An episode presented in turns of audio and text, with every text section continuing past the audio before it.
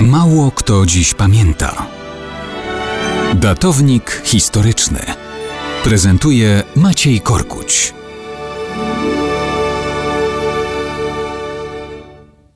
Mało kto dziś pamięta, że 28 października 1533 roku na ślubnym kobiercu stanęła 14-letnia wówczas Caterina Maria Romola di Lorenzo de Medici, znana u nas jako Katarzyna Medycejska. Pochodziła z jednej z najbogatszych rodzin ówczesnej Europy. Jej rodzice zmarli wkrótce po tym, jak przyszła na świat, ale poznała luksus życia na dworze papieskim. Do czasu, po iście barbarzyńskim niemiecko-hiszpańskim najeździe na Rzym, jako ośmioletnia dziewczynka musiała uciekać do Francji.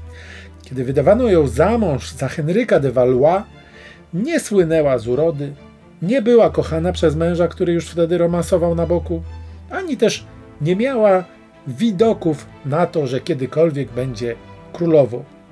Wprawdzie jej Henryk, czyli książę Orleanu, był synem króla Francji Franciszka I, ale to jego starszy brat był delfinem szykowanym na królewską schedę po śmierci ojca.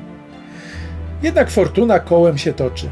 Już w trzy lata po ślubie zmarł ów starszy brat Henryka i teraz to on został delfinem.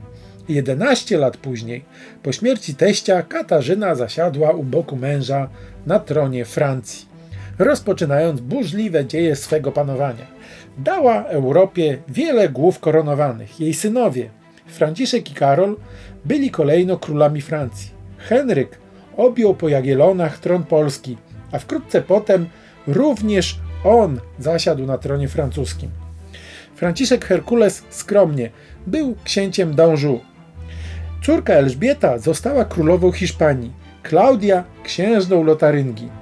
Natomiast Małgorzata, czyli filmowa królowa Margot, była królową Nawarry, aby potem także zasiąść na tronie francuskim.